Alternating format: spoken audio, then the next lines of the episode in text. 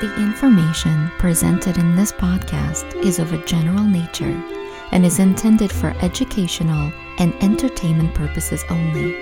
It should never be used as a substitute for mental care, medical care, prevention, diagnosis, counseling, treatment, or other services. Always consult a mental health professional before engaging in any activities discussed in this podcast. Thank you for listening. Have you ever wished for magical powers? Do you still await your Hogwarts acceptance letter? Well, welcome to Hogwarts. You are magical, and this is your invitation to join us in exploring the psychology behind the most magical series, Harry Potter. Welcome to Harry Potter Therapy.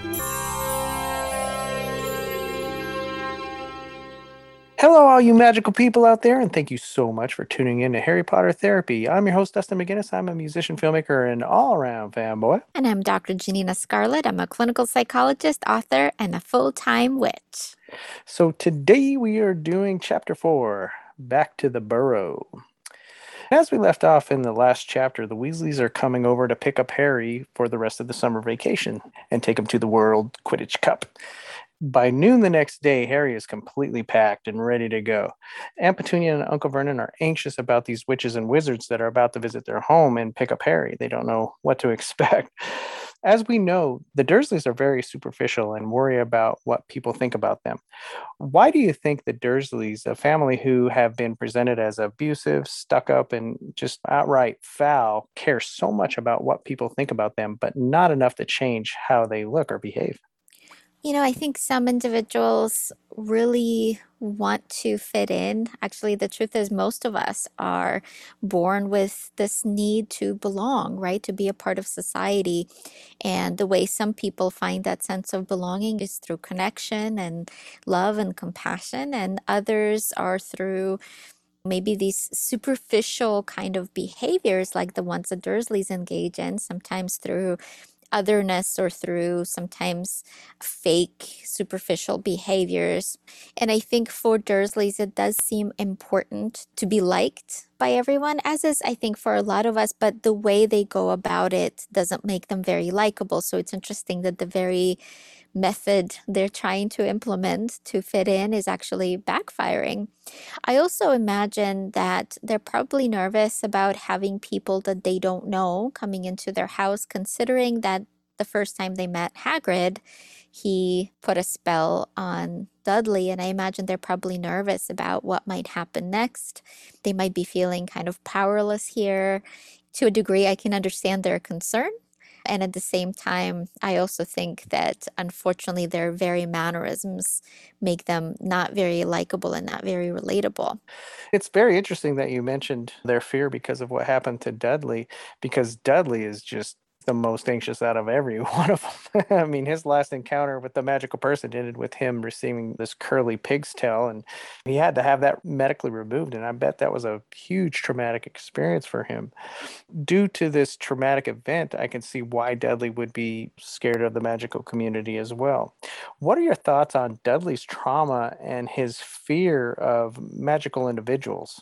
I think it's one thing for somebody to set a boundary, right? To say, hey, you can't have this cake or you can't speak to this person this way. But it's another for somebody, especially somebody like Hagrid, who's already kind of at an advantage over Dudley in that Hagrid is an adult and he's a lot bigger and obviously physically stronger. And then using his magical ability, his weapon, if you will, against a child. I do think Hagrid should not have done that. It is a form of a physical assault and it is traumatic. And Dudley had to endure surgery, as you said and so I do completely understand Dudley's trauma uh, here, Dudley's traumatic reaction. I'm surprised he's at home. I'm surprised he didn't leave the house and stay at a friend's house or something like that. And I wonder why the Dursleys stayed. They could have gone away for the weekend. And again, I understand the Dursleys' hesitation and apprehension about having the magical community members coming to visit. I think being in their situation, many of us would be apprehensive and nervous and maybe intimidated as well. And also, I imagine at the same time, many of us would have had very different reactions to begin with. Definitely. Speaking of reaction and fear, and this is the second time they meet a magical person. The Dursleys are in the other room away from Harry, and they just come running into his room and they're just screaming. And they're screaming so loud that they startle Harry. Apparently, Arthur, Fred, George, and Ron Weasley tried to use Floo powder to arrive in the Dursleys' fireplace, and they got stuck. so, what they didn't know was that it was an electric fireplace. So all the Dursleys heard was this disembodied group of voices, you know, just coming from the fireplace. It's actually a very comical situation, but it's something that would definitely cause me to run screaming myself. To make matters worse, Mr. Weasley has to blow up half of the whole wall just to get them out. So this is a very bad impression for them to make. And in this light, the Dursleys' apprehension to embrace the magical community seems very valid. But do you think there are ways to bridge gaps this wide? You know, say even in a society as divided as ours? I do. I think that what intensifies these kind of gaps is when we engage in assumptions and when we avoid each other because we're likely to form opinions and then look for any reasons to confirm that bias that we create. But ultimately, what creates more humanity is the ability to sit down with somebody that we maybe haven't really connected to, somebody that we maybe have previously considered as quote unquote other. And I imagine that if the Dursleys were to sit down with the Weasleys and maybe spend an evening with them, it is possible that after a few hours, they might have found something in common. And if there was maybe a game that they played together or some kind of an activity that they did together, then I imagine they would start liking each other individuals who find some form of commonality, for example, a song that they like together, maybe a meal that they could share together, or sometimes even imagining that the other person might like the same kind of food or movie or book or a TV show can allow us to like that person more. And I think that if the Weasleys were to spend that time with the Dursleys and if the Dursleys were to give Weasleys a chance, it is possible that by the end of the evening they would if not like, maybe at least tolerate each other more, be less intimidated by each other, and maybe have less resentment for one another. That would and, be a dinner I would want to see is the Weasleys and the Dursleys. I would pay to watch that. I mean, that's that's a wonderful fan fiction idea. I would be surprised if it doesn't exist already, but that would be a wonderful fanfic piece, you know, family dinners. At the same time, I do want to point out that the Dursleys had been living with Harry for what 13 years at this point I think it is due to them still continuously othering him rather than trying to get to know him that they're still not getting along with him and he's not getting along with them. Yeah, that's a bummer. I feel bad always for Harry. Yeah. Anyway, the Weasleys end up helping Harry with all his things, his books, and his trunk. They enter the fireplace and use Floo powder to go back home to the burrow. Harry, Mr. Weasley, and the Dursleys are left behind. Before Harry leaves, he says goodbye to the Dursleys, but they just ignore him and they don't even say a word. Just as Harry is entering the fireplace, Mr. Weasley stops him and he says to the Dursleys, Harry said goodbye. Didn't you hear him?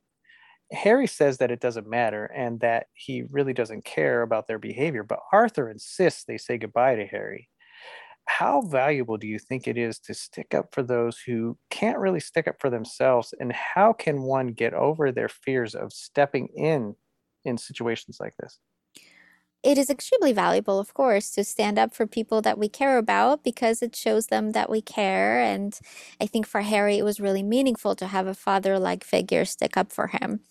I'm also really curious about what made Vernon not say goodbye to him because I'm wondering what he and the family were experiencing. We're making an assumption that they didn't say goodbye because they're rude, right? That, that none of the Dursley said goodbye because they're rude. And given their behavior, it makes sense. But I also have to wonder if we're also engaging in this kind of confirmatory bias behavior in that we expect them to be rude, so we look for any evidence to confirm it. But a part of me wonders if maybe they didn't say goodbye because maybe they were still kind of frozen with shock or fear. And sometimes when we're frozen and we're expecting something bad to happen, we have a really difficult time engaging in something that on a regular basis we might not have had a difficult time doing, like a friendly greeting or friendly farewell. So, again, I don't know what was going on for the Dursleys in that moment. And so I think that it was really noble of Arthur to stand up for Harry. But again, I would love to see the two families really get to know each other, but it would take both of them being open and willing and compassionate to actually be able to have that kind of civility and humanity to be able to talk to one another. I guess where I was going with it was more along the lines of how important is it for someone to advocate for someone. I get where you're coming from with the Dursleys. This is a wild situation for anybody to have to endure seeing, you know, someone blow up their fireplace and uh, all this all these things just happening and yeah. then again, it's not a stretch to say that the Dursleys are kind of horrible people. And even if that situation didn't occur, they might still have treated Harry in the same manner and ignored him. And in that aspect, how important is it to have someone advocate and speak out? I guess I'm reaching for someone on a train who's, you know, abusing somebody and a person sticking up for them. Well, of course. I mean, it's obvious, right? It's very important. I mean, that's not even a question, yeah. right? It's very important for us to stand up for people. Uh, if we're seeing somebody being bullied or abused, it's important for that person to know and see that somebody cares about them and if we're unable to stand up to the bully, at the very least, we need to support the target, right? Maybe by pulling the target of the bullying aside and supporting them in that moment. I also want to be really careful about demonizing people, right? Are Dursleys unkind to Harry and abusive to Harry? 100%. Do they deserve to have Harry live with them? Absolutely not. They're not good people. And at the same time, I do want to have a sense of humanity here in that they have been through a trauma. They have been put in situations that made them uncomfortable and, and, situations in which they were not really given a choice. And when your home gets broken into and your child has a body part either broken or installed in them, and you don't feel like you have control in your own home, I can see people getting defensive. So, again, I don't think Dursleys are good people. And at the same time, even people who are not good people also don't necessarily deserve to have bad things happen to them, right? So, I mean, I guess I'm trying to approach this here with a sense of humanity and compassion in that hurt people hurt people and then the cycle of abuse just continues. It is important to set boundaries. It's important to stand up for people. And at the same time, nobody deserves to be mistreated. If there is a way that we can stand up to the bully, without abusing them right? But standing up to them and and putting them in their place and setting a boundary i think that's where that distinction comes in. Uh, but i also don't agree with doing something hurtful on purpose even if somebody was bad. And i think boundaries are different from hurting other people. Yeah. This got me thinking about the fears someone might have of trying to step in and help even though they want to, even though they know it's bad, even though deep down they really want to, but they don't have the I don't I don't want to call it courage because I think that's demeaning, but there's maybe the skills or yeah yeah they're the afraid. How does someone get over that? Well, I actually want to be careful here too because sometimes the situation might be dangerous. There might be an individual who is physically abusive, and so sometimes if we stand up to the bully, then there might be a threat of violence to ourselves or our families. And so sometimes, if that's not possible, if we're unable to stand up to the bully, at the very least, we need to support the target. We need to find every way possible to either get the target out of there or call the authorities, or if that's safe. In some situations, that's not safe either, or in some way get that individual to safety. So, if we remember from book two, right, in the Chamber of Secrets, the Weasleys showing up and bailing Harry out was a really good way of, in a sense, standing up to the Dursleys, right? They got the target out of an abusive situation. Arthur Weasley standing up for Harry, I think that was a good way of setting a boundary. It is a good way of reminding the Dursleys that they need to be polite. Again, I don't know exactly why the Dursleys didn't say goodbye. You're probably right. It was probably more because they were being rude than anything else. But again, I don't want to make assumptions. But at the same time, it's probably not right of some of the Weasleys to play jokes on the Dursleys or to destroy their property. Speaking of jokes, the Dursleys actually go through it in this chapter because Dudley has another incident with magic that he's probably not going to get over anytime soon. Just as Harry and Arthur are about to leave, they hear this horrible gagging sound and Aunt Petunia just screaming bloody murder. They turn to see Dudley gagging and sputtering on this foot long, purple, slimy, they say it's a foot long, purple, slimy thing protruding from his mouth, but it's actually his tongue that is just engorged. this engorged tongue that is super enlarged. And apparently he had eaten a toffee that fell out of Fred's and I'm I'm I'm doing the air quotes fell out of Fred's pocket and had to deal with the repercussions of this engorgement charm that Fred had put on it. I swear these two twins combine to create the Loki God of Mischief. They're just awesome and they just get into so much trouble. After all this, Mr. Weasley politely explains what happened and offers to help them. But Aunt Petunia dives onto Dudley's body like a soldier diving over his buddy to protect him. and Vernon starts throwing ornaments at him. It got me thinking about people who refuse the help and good intentions of others. Sometimes those who want to help someone through a situation that they had nothing to do with and getting the wrath and the anger of that person. Just because someone's hurting doesn't give them the right to be unkind or, or abusive.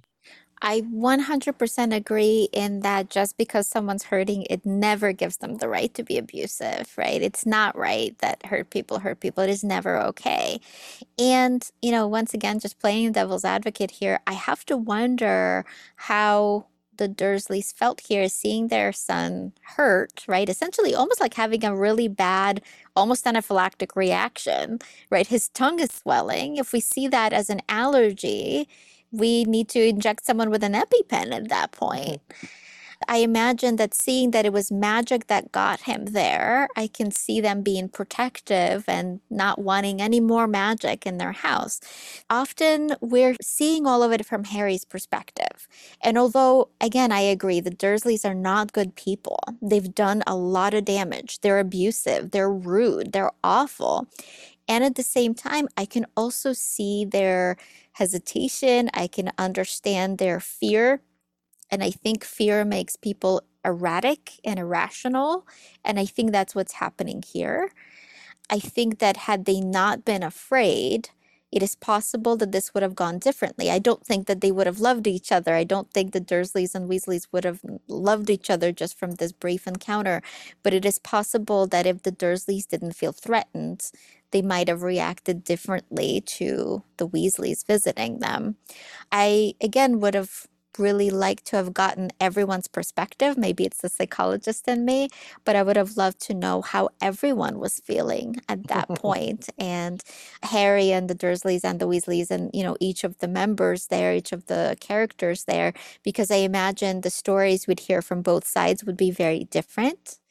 And I imagine that, again, if they sat down and were to share how they're all feeling with one another, there would probably be more empathy in the room. Yeah. I don't think the Dursleys are going to be trusting the magical community anytime soon. No.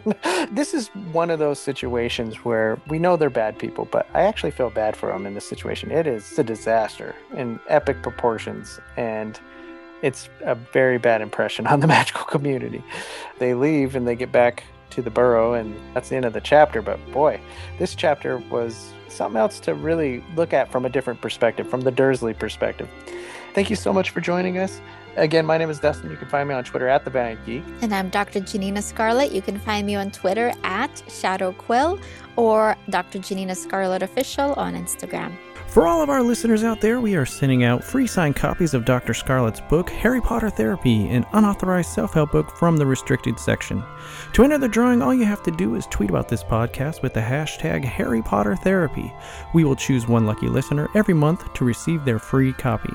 Unfortunately, due to high postage costs, international listeners will not be eligible for this promotion. Take care, stay safe out there, buddy. Be kind, and stay magical.